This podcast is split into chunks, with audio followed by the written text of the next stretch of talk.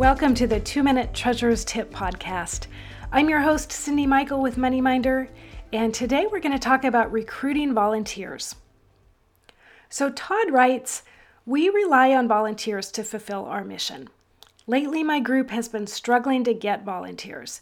Do you have any suggestions for attracting a more generationally diverse pool of volunteers?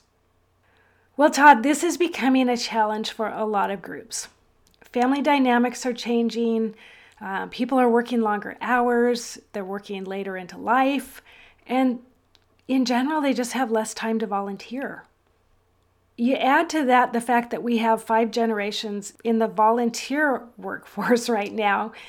And that's requiring groups to get really creative about how they design volunteer opportunities that appeal to a broader group of people. So, here are some broad stroke things that I'd consider. Um, first of all, can you break up some tasks that you need help with into smaller pieces that can be done either remotely and or maybe at flexible times? Um, can you carve up tasks so volunteers feel that their skill sets are being better utilized? You might consider how and where you're reaching out to volunteers.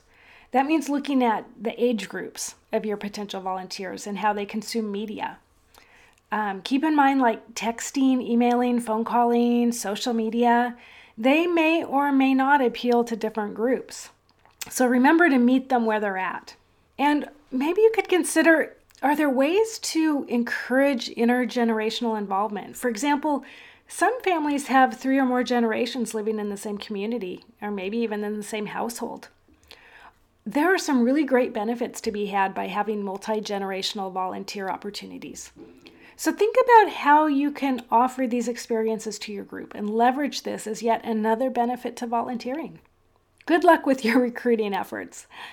My name is Cyndi Michael, and this is your two minute treasurer's tip for today.